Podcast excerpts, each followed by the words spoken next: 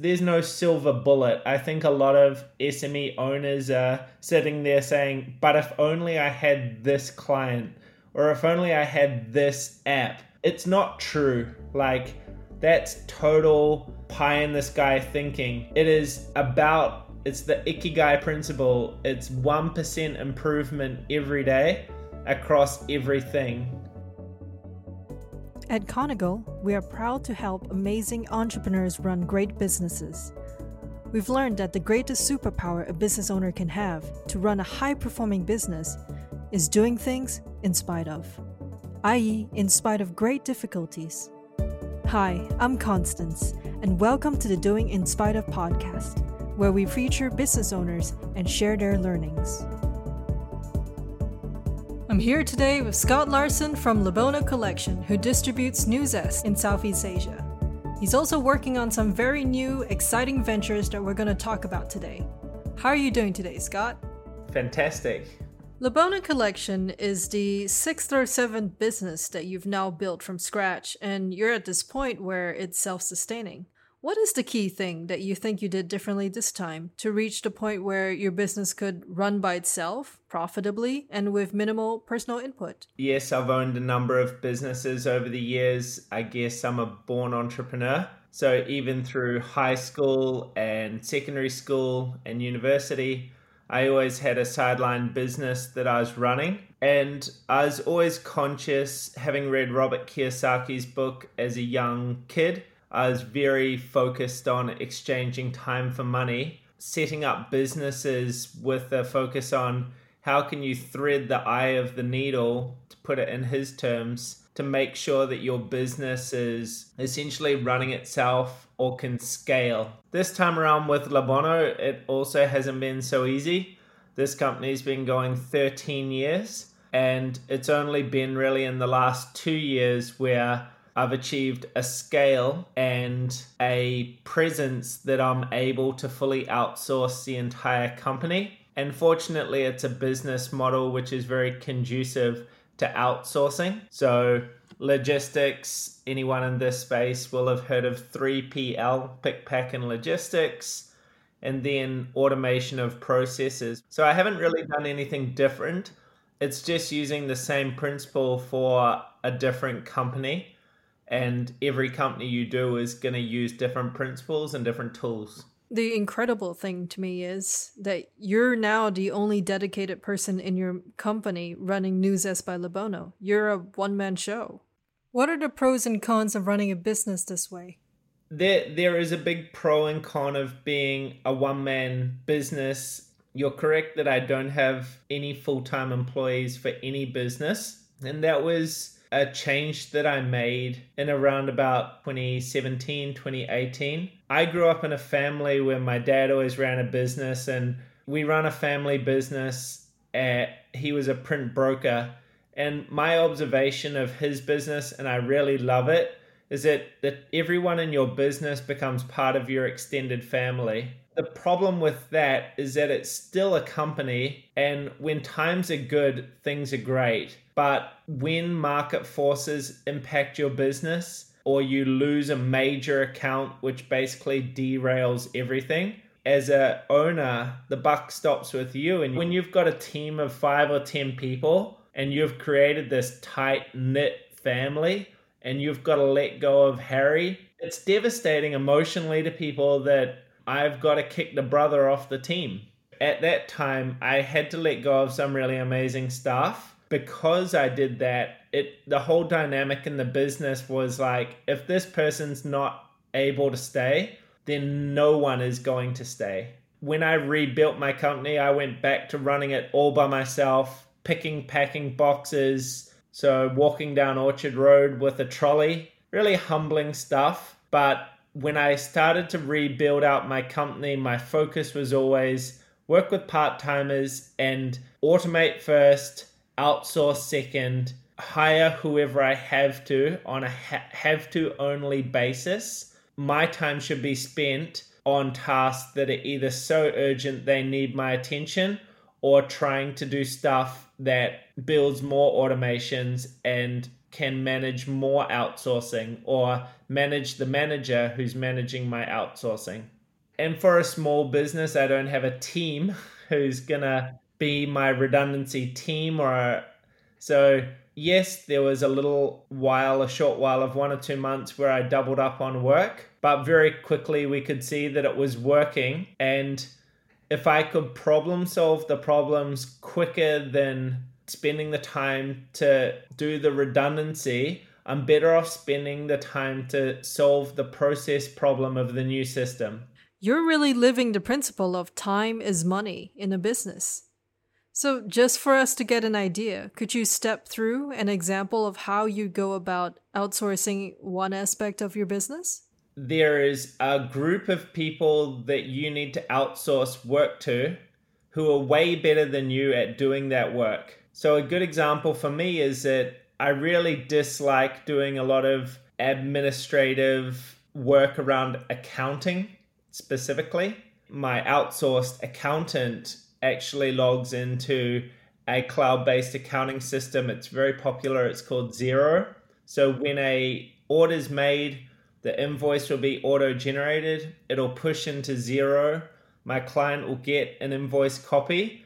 Then my accountant, who's much better than me, will go ahead and make sure that it's all reconciled and let me know about margins or over expending, just anything that can come up as far as normal day to day things or looking out on a monthly or a quarterly view of your business. Are you overextending or are you underextending? Scott's success in running his business comes from two things a clear vision of what he wants his business to achieve, and good business fundamentals that he's learned from industry leaders. Scott continues to describe these business fundamentals.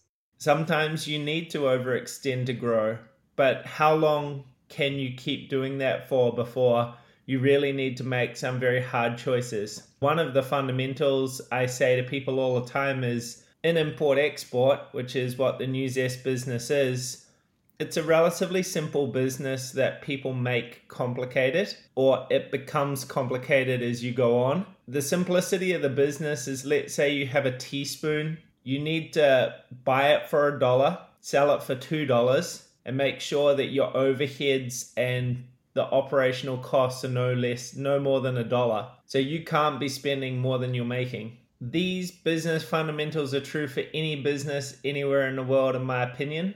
And then once you have them nailed in, it's about selling more, but protecting your margin. I could sell a million dollars tomorrow if I was going to give a million dollars away for no money, but that's not selling, that's giving it away. So you need to be able to create enough value in the market or grow a brand big enough that people are willing to pay the price that you know you can run on on an indefinite basis there's a lot of people that give up on things before they've really tried. And the same is true for business. You need to understand the game.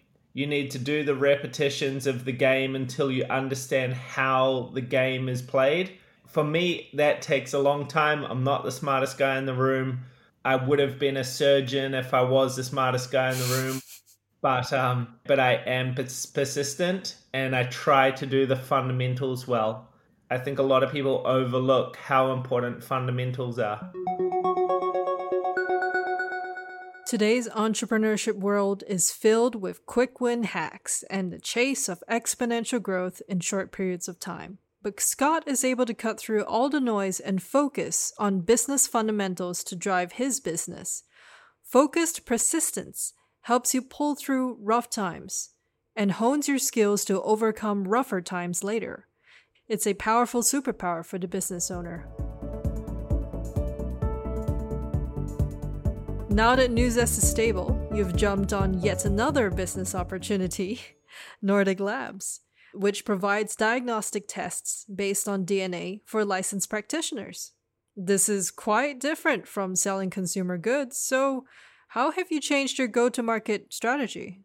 So, another thing that I take I took from that Robert Kiyosaki book that I mentioned before is every good business is uh, a network. I've really developed a very strong network with people in the health industry within Singapore over the last 13 years with the Nuzest company. And because of that network, I've been able to go out to them with this new partner that I have with Nordic Labs to resell to them. I've already developed a lot of trust there and a lot of loyalty with a great brand. And now when I come to them with something new and Nordic have a lot of prowess in the industry, a lot of people know about them already. When I combine my trust and relationship with their built trust and relationship, it really works well as a mode to market, Nuzest is not just a plant based protein company. It's really at creating quite a, a very high grade or the highest grade of nutrition possible. So, because of that, the method to market with Nuzest originally was to softly educate people for a number of years only through practitioners. When you're sitting in a seat in front of a doctor or a nutritionist, they really have your ear for a whole hour. And so 15 minutes of that hour can be talking about an amazing product and all the things in it that are good for them and the reasons why they're good for them. So that is the connection of why I have a direct contact into a lot of the nutritionists, naturopaths, and functional medical doctors who also use Nuzest. So even when the product was different, you were able to leverage the same network. Right. Maybe let's wind back a bit, because even if something is good, it's not always easy to convince someone to buy it. We can take Nuzest as an example. How did you win over customers with products that's new, unconventional, or hard to explain? Within Nuzest, there are two primary product lines Clean Lean Protein and Good Green Vitality the clean lean protein is much easier to educate the public on because all I need to say is this is a plant based source of protein, as opposed to the story that I need to say about Good Green Vitality. This has 75 ingredients, it's a complete nutraceutical. So there are all of your vitamins, minerals, but there's also tocopherols, phytonutrients, adaptogens as soon as I start talking like this to a regular person in the public, they're gone. They don't care. My entry point is with Clean Lean Protein, and once we've built the trust and we have their attention, we start a slow conversation to educate them about Good Green Vitality, what's in that product, how they can be replacing a multivitamin with this, and that evolves over time to a point where they'll try a sachet and then they'll either like it or not and they'll become a customer. If I had to build an audience again from scratch, the complexity of the product matters a lot. If it's a commodity that I'm bringing in, which really is more catered more toward a totally different niche market, of course I can't leverage the same people in the same way. So I really try to stay very focused about who am I speaking to, what may interest them, and how I can deliver value back to that person. So I'm not trying to sell all things to all people at all times. And I think that's a flaw of a salesperson. And I, I really try not to speak about what is irrelevant people because in sales and developing a company, you need to stay relevant to what people are interested in. Otherwise, if you lose interest, you lose everything. Scott starts with a simpler product and leverages that success and branding to earn trust and buy in for a more complicated product. Recognizing how your audience gets value from your product can help you find the right go to market. Let's fast forward to your current venture with Nordic Labs. How do you now introduce high complexity products, such as a diagnostic test, to your customers? I'm not medically trained, I'm not a biochemist. So, most of the tests within the Nordic Labs portfolio, I don't know a lot about. But the people I'm presenting to know all about it. In fact, they've been using tests like this for 10, 20 years. All I'm trying to do with Nordic Labs is expose this group of people to a better system and a better way of ordering to help reach their international clients. They already know how to use the test, how to interpret the tests. I don't need to pitch the test. I am pitching the solution. There is a very distinct line for me between what a salesman is or what an entrepreneur salesperson is and what they need to know and who your end client is and what they do know. And I give the total respect to whoever I'm talking to. I always want to acknowledge it's highly likely they know a hundred times more than me. I think that you sell in a very interesting way.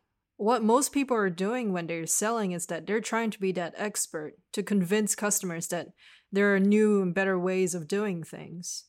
But you're not trying to be an expert at all. You're giving that respect to your customers as a way of building rapport. So that's a good point that you just said because if you're trying to be the smartest person in the room and it becomes a competition, what you'll find is it'll turn off a lot of people simply out of ego by bringing yourself down a level. And I often open a lot of my meetings saying, Look, I'm not the guy to call if you need help on the analysis of this but we have world renowned physicians and practitioners who can absolutely help you. And I'm more than happy to be the person to get the right answer to you. If someone knows a little bit, or if someone knows actually what they're talking about, then they can tell very, very quickly that you're just talking nonsense. And that's the worst position because now you've lost trust and credibility. Don't fake it till you make it. You don't fake it till you make it.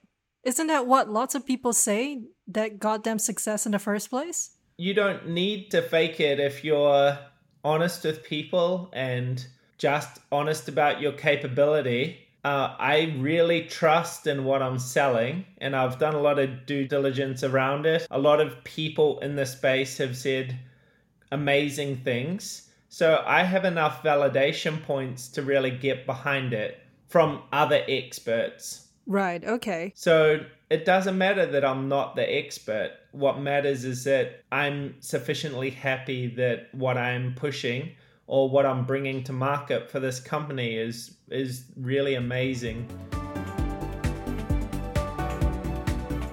So, if a business owner wants to reach that stage that you're currently at, which is having that business on autopilot and able to take on new opportunities, knowing your goals is one thing, but what must you do on a day to day basis? So, there's a great book by, I think it's Brian Tracy called, I think it's A View from the Top. He has a great line saying, Don't work in your business, work on your business yes, as a solopreneur, you're going to be in your business most of the time. But if you never work on your business, you'll never grow. You have to just start focusing once a month on knocking something off on an automated level. Because if you don't, you can't, in this day and age, you're not going to be able to make it because smarter people than you or other business owners are doing this and they're putting in a thousand hours of work a day for the same amount of time that you're putting in because they have the automations running. You can't keep up with you either are embracing technology or you will die. And it's going to happen quicker and quicker. So don't be Kodak. Kodak famously refused to embrace digital for the fear of cannibalizing its old analog business. And it showed complacency when even other competitors in the analog space, like Fuji, started to outperform them. Scott shows how important it is not to shun away from new industry changes and how embracing these changes can eventually bring more success for your business. An open mind and forward thinking mindset is a powerful superpower for the business owner. Scott further highlights how today's small business landscape has evolved and how business owners can greatly benefit from it. I actually wrote an article about this a little while ago and I call it the Great Gatsby Effect. What small business owners don't understand for the most part is that if you had started your business 20 years ago or 15 years ago, to pay for the tools that you can now get for free or for five or twenty dollars or a hundred dollars a month, you would have paid tens or hundreds of thousands of dollars to build those tools. Right now, the great Gatsby effect is that you can put together using various plugins a system that makes you look like a much larger company. And it's so amazing. I have a process around this. So every six months, I'll commit one day to my phone, and then every six months, I'll commit one day to my apps and plugins. And I'll spend a whole day reviewing all of the new apps on my phone to see are there any apps that I'm missing out on that really can speed up my productivity or make my life way better. I think there's a lot of apps and plugins that small businesses are not taking advantage of, and I really try to stay open to new technology. Whenever someone comes to me with an idea, I really want to try it because you never know what's going to really be impactful and what may not be impactful. Do you think it's that fear that you might break something or that you might waste all your time not able to get somewhere with a new widget or a plugin that stops business owners from trying new things? There's no silver bullet. I think a lot of SME owners are sitting there saying, but if only I had this client or if only I had this app. It's not true. That's total pie in the sky thinking. It's the Ikigai principle. It's 1% improvement every day across everything. So it might be 1% on one app today that gets you a little closer. So for me with Conegal, one of the features of the app, because it's extremely comprehensive and it really gives a lot of insight into your company, but the thing that I've found really helpful is the consolidation of all my competitors and real time pricing movements to one place. Often I'm asked to report back what a competitor is doing in, in the space.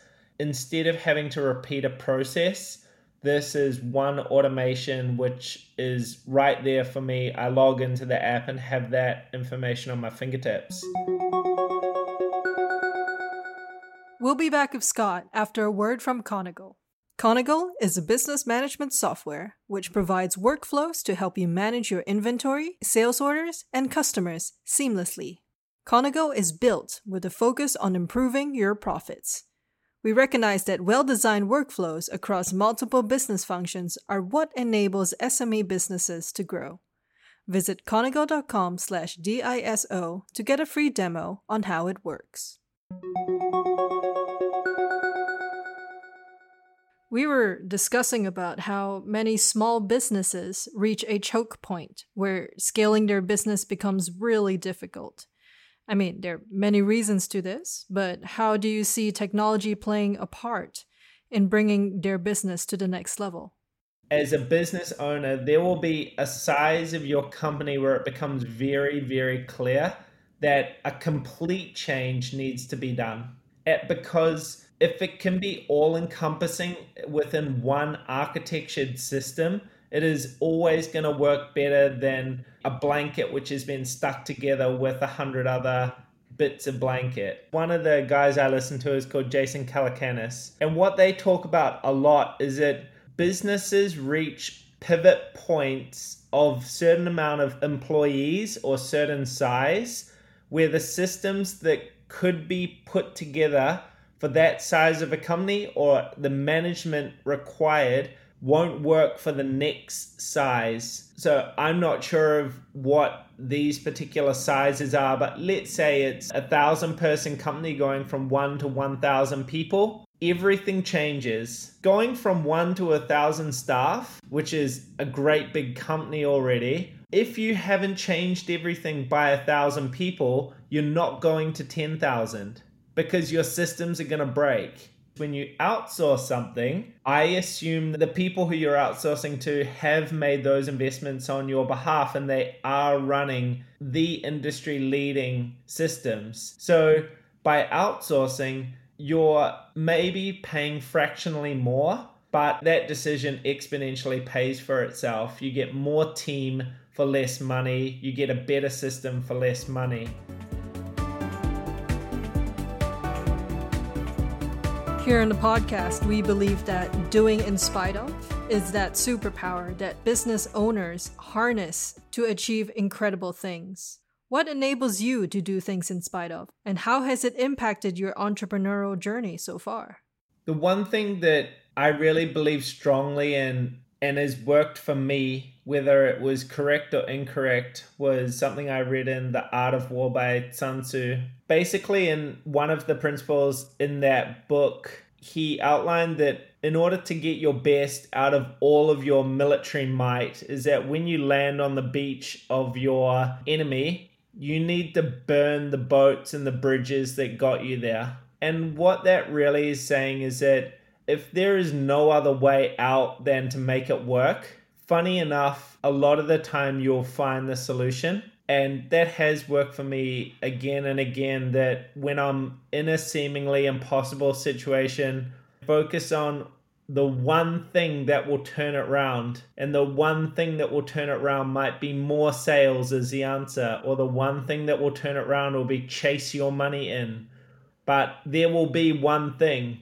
and you put everything you have behind that one thing. If you're half in and half out of an idea, then you won't have the ability to commit completely. So burn the bridges, burn the boats, and just keep charging. But don't charge blindfolded. You need to make sure that you're very precise about where you're charging to, what is the strategy? What is the plan?